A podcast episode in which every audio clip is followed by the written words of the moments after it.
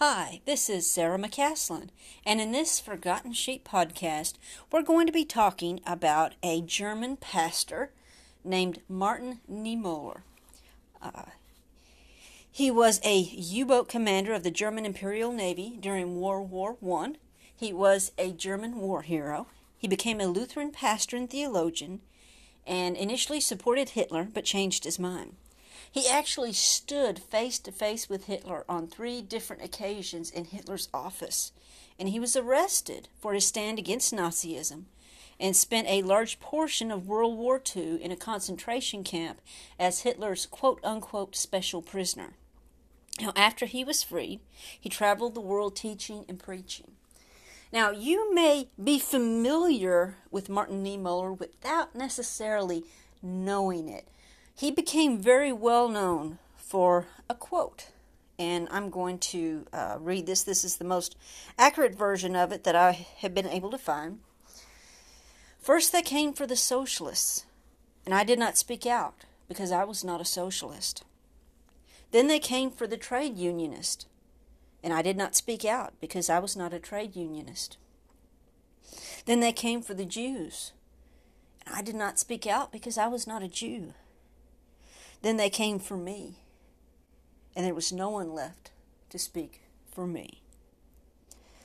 So many people are familiar with that quote, but they may not know about the man behind the quote, the circumstances, the decisions, the uh, the passions that formed the life that that quote came out of. And so that's why we're going to spend some time on Forgotten Sheep talking about Martin Niemöller. So let's talk about Martin Niemöller's early years. He was born on January 14, 1892, in Lippstadt, Westphalia, Germany, and his full name is Friedrich Gustav Emil Martin Niemöller. His father's name was Heinrich, and he was a Lutheran pastor, and his mother's name was Pauline. And by all accounts, he grew up in a very conservative and very loving Christian home. His parents absolutely adored him. And it's from what I've read, they sound like very good, very sensible parents. Uh, every day the family would read the Bible together.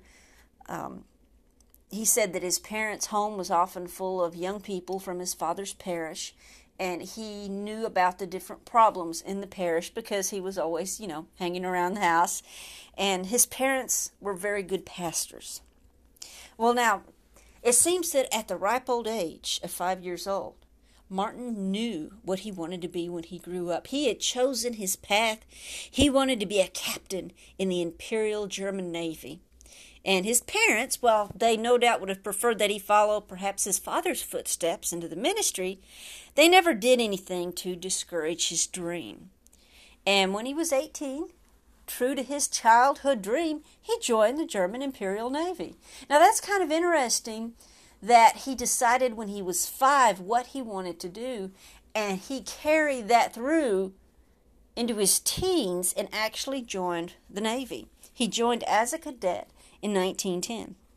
Now, in 1915, Martin was assigned to his first U boat, his first submarine. Now, he would go on to be a submarine commander, but this was his first experience with a submarine, and it was only the third one in the German fleet at that time. And submarine warfare was going to be the major emphasis of his career until the end of World War One. Now, he was doing very well in the German Navy. He had a knack for this. He had a knack for um, the submarines and being a commander. And you have to realize the submarines back then were not like the submarines we have now.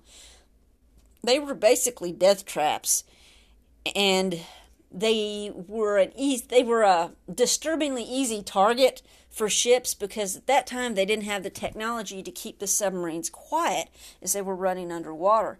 Uh, so this was very dangerous uh, line of work for for Martin to have chosen, but he was doing extremely well in it. He was the second officer on the U 73, which was nicknamed the Floating Coffin.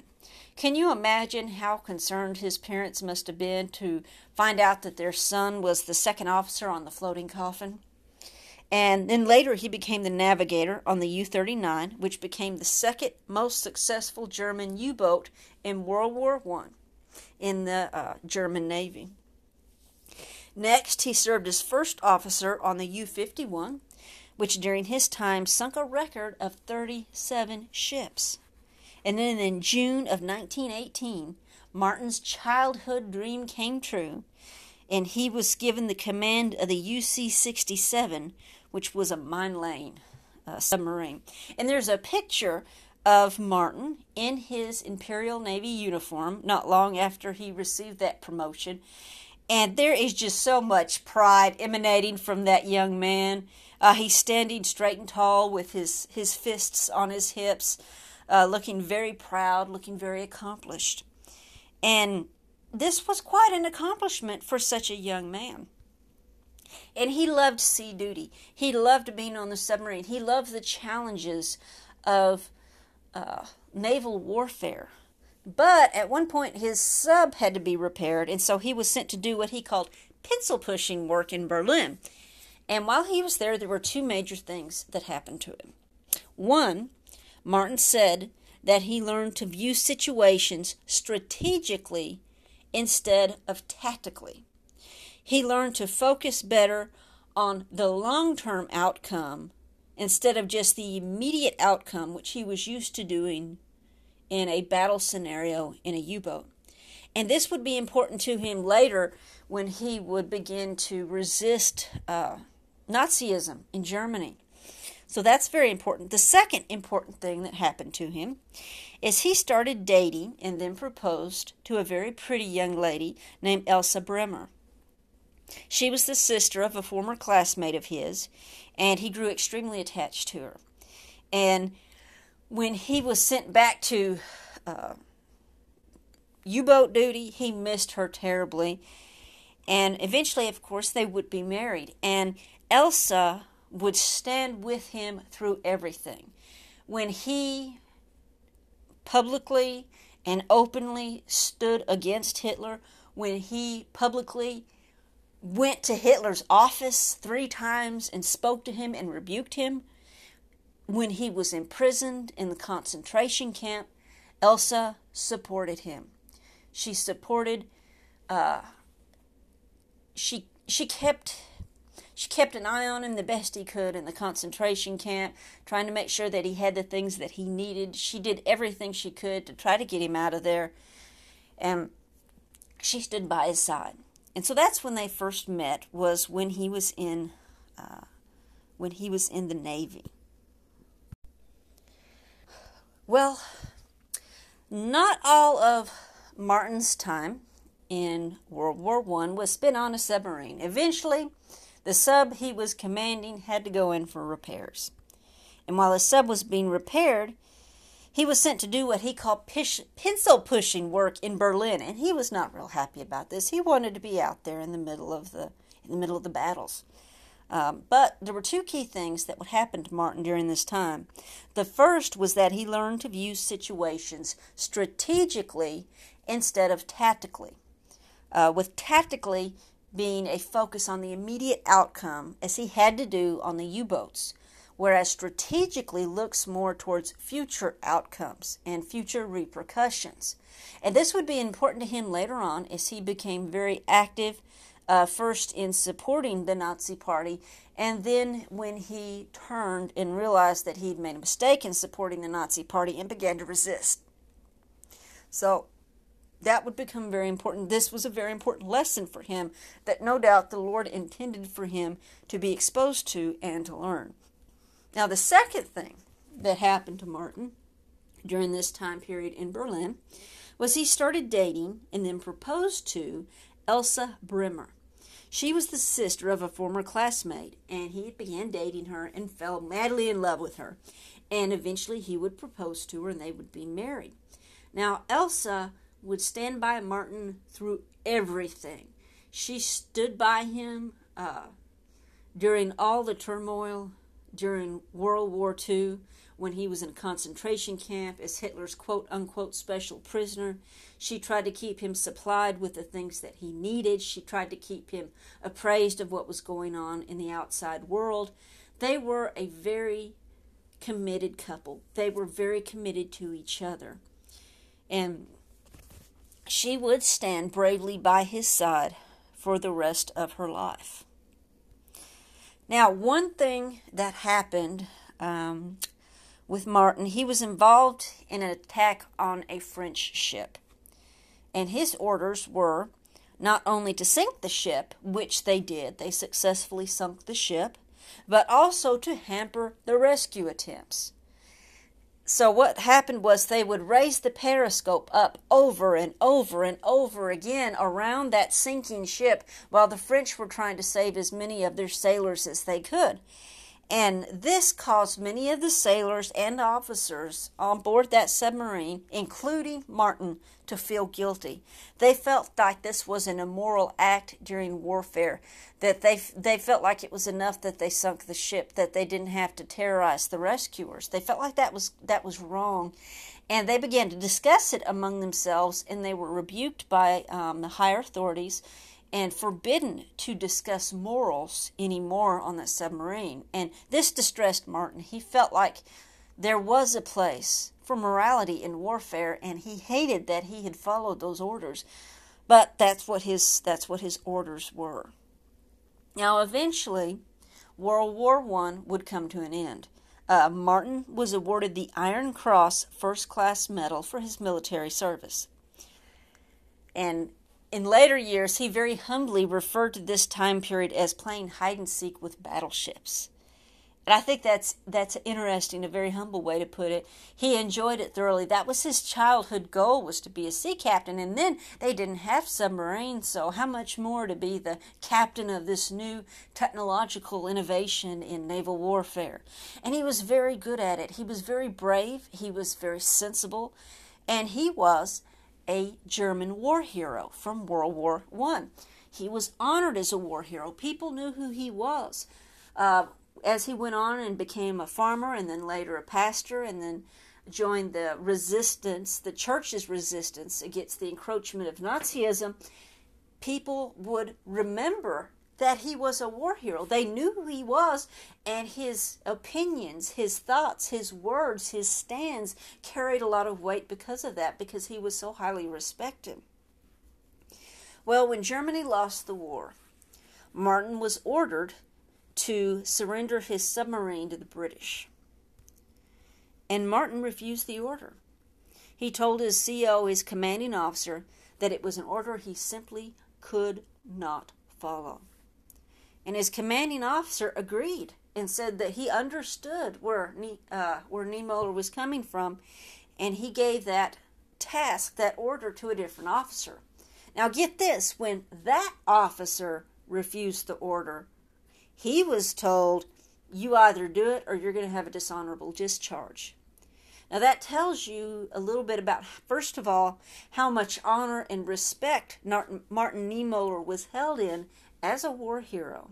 And the second thing it shows us is Martin's passion once he had determined that a certain course of action was right or wrong, he passionately defended that. And this will show up through the rest of his life. Well, with the way that World War I ended, it also brought an end to his naval career. There was no longer really a place for him in the German Imperial Navy. Uh, the German military is, uh, if I recall correctly, was pretty much uh, decimated. It was uh, their number, uh, their numbers were forced to be reduced by the um, peace treaty and the accords that were agreed upon. And so that was the end of Martin's naval career, and he was left in a bit of a quandary because that's all that he had ever planned to do, and now that was over, and he was going to have to find another way of making a living and find another career. Well, with the way that World War One ended for Germany, with them losing rather heavily and a lot of political things that went on, there was no longer a place for Martin in the Navy. And that's all he'd ever thought about doing from the time he was five years old was being in the Navy. And now he had to come up with a new plan. Now, he had already begun thinking about his future uh, after the Navy while he was still serving in the U boats. uh, his initial plan was to become a sheep farmer and immigrate to Argentina with his wife uh, to be Elsa after they were married. And they were so intent on this plan that they actually started studying Spanish in preparation for immigrating to Argentina. Now, his uncle reminded him that there were plenty of farms in Westphalia, and he thought, well, okay, maybe maybe this is a good thing. Maybe I should stay in Germany. So, rattling around in the back of his mind, clear back to his time on the U-boat, was the idea of becoming a pastor. And that was still rattling around in the back of his mind when he married Elsa in 1919. Now, when he married Elsa, someone asked him what his prospects were. And Martin said, a whole heap of courage. well, he began working on a farm in Westphalia, Germany. Beautiful, rich farmland. Uh, very beautiful. And the reality began to sink in for him that it was going to take him a long time for he and Elsa to save up enough money for them to be able to buy their own farm. And he decided that maybe this wasn't the best route for him. And so here he is out here in the fields, working hard. He didn't mind the hard work. That wasn't it. It's just that it was going to take so long for them to get their own farm. So he spends his time as he's working out there with his hands. His mind is no longer occupied. His mind is no longer occupied with battle plans and coordinates and things like that, but it's free to run around and roam where it will. And so, one thing that it began to go back to was thinking through different moral dilemmas that he had faced while hunting enemy ships. And he began to think about his future, that farming, it didn't seem like was going to work out well for him and as he was out there in those fields working, one thing he realized was missing from his life. One thing he realized he really, really needed, and that was relationship with the Lord. He said that he was missing the kind of relationship with the Lord that he had when he was a child. And Martin wanted that back. And he made up his mind that he wanted that relationship back. And so he started to spend his time out there. As his mind was free to go where it wanted to, he began to seek the Lord while he was out there working with his hands. He began to pray. And as he began to seek the Lord and pray, he thought, well, maybe the Lord wants me to be a pastor like my dad. And there was just one little problem with that. You know, if you're going to be a pastor, you have to preach. If you're going to preach, you have to speak before people. And Martin was a brave, U boat captain who was terrified of public speaking. In fact, he was so terrified of public speaking, he decided that, okay, the Lord's calling me to be a pastor, but I'm going to study theology instead so I don't have to get up and preach very much. so that was his game plan. So he went to the University of Munster between 1920 and 1923 and studied theology.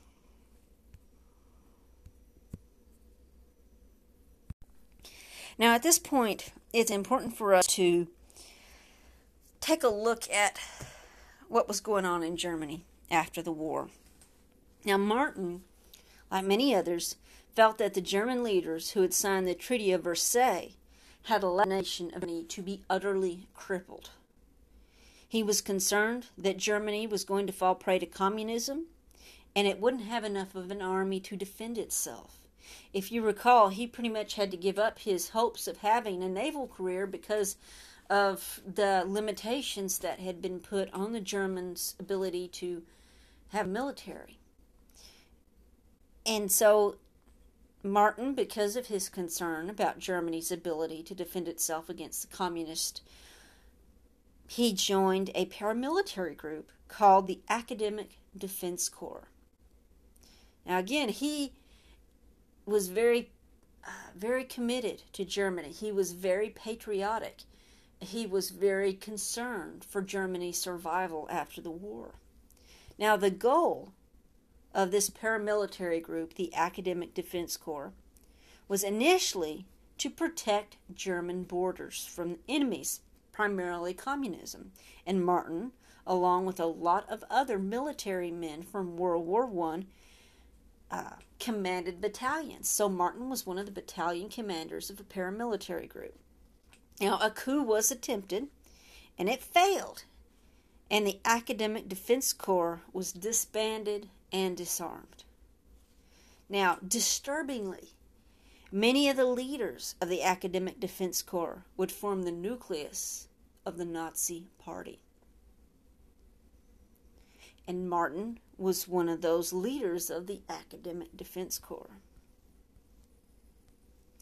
So that kind of helps us see how Martin was fitting in in post World War I Germany. Now, times were also very hard then uh, after Germany lost that war. And at one point, Martin and Elsa were so pressed for money and so desperate for money that Elsa removed the gold lace from his military uniform to sell for food. And this uh, type of economic uh, issues were common among the German people after the war.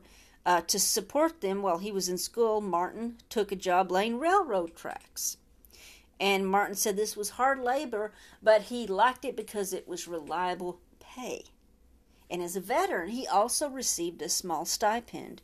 However, even in spite of him working, in spite of the stipend, they still had to be so very careful with their money.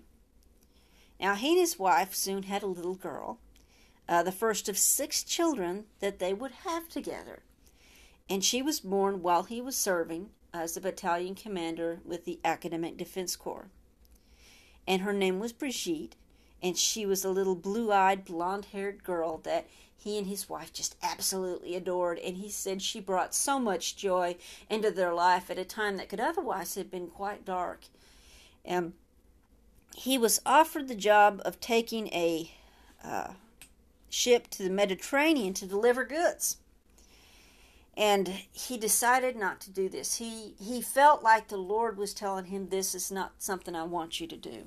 So martin followed the lord's leading and it turned out that ship was seized by the british and the entire crew taken prisoner. So that was a, a that was a time when it was definitely the lord leading him. Well martin's uh, in college, he's studying theology, and during his studies, he finally reached the point where he had to preach a practice sermon. So, this was going to be a practice sermon as a part of him seeking his degree in theology. Again, choosing theology, hoping that it would minimize the amount of time he had to do public speaking. Well, Martin wrote out his entire sermon and the subject was My soul doth magnify the Lord. And he gets up, he heads into the pulpit, and Martin said he made a good start, but all of a sudden his mind just seemed to go blank. And he said he felt so defeated and he just finished up half heartedly. And he felt bad about that. He felt like that was the wrong thing to do. So he asked his dad for a second chance to preach the sermon at his father's church, and his father agreed. And this time, Martin decided he wasn't going to do any of this half heartedly. He threw his whole heart into it.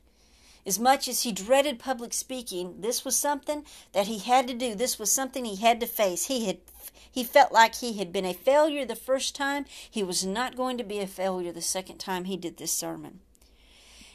And Martin said that he was satisfied when he finished it, that he had done the best that he could. And from that point on, Martin said that the only fear he had when delivering sermons was a worry that he was truly delivering God's message. Now, I'll tell you what, that's the kind of pastor I'd want. That as they got in the pulpit, their only fear was making sure that they were truly speaking the Word of God to the people. I think that's neat, especially from such a young minister still still in college, and a tremendous lesson that he learned with that. And apparently, uh, the Lord did deliver him from his fear of public speaking when he made up his mind that he was going to try again. And again, this is a very interesting look into Martin's character and what type of a man he was. Well, by 1922, Martin and his wife had added a son to the family, a little boy named Hans. And that happened uh, during the time that he was working laying railroad tracks. And again, he was so thankful for that job. Even though he was studying theology and he was going to be a minister and all of that, he was never afraid to get his hands dirty. He was never afraid of manual labor. He never felt like it was beneath him. He never felt like it was uh, unnecessary. He he was more than willing to get his hands dirty when it came to work. Now, he was later transferred, however, to the accountant's office. And this again is an area where we can see the hand of the Lord. The Lord helped him get that job laying railroad tracks to make money to support his family during his college years.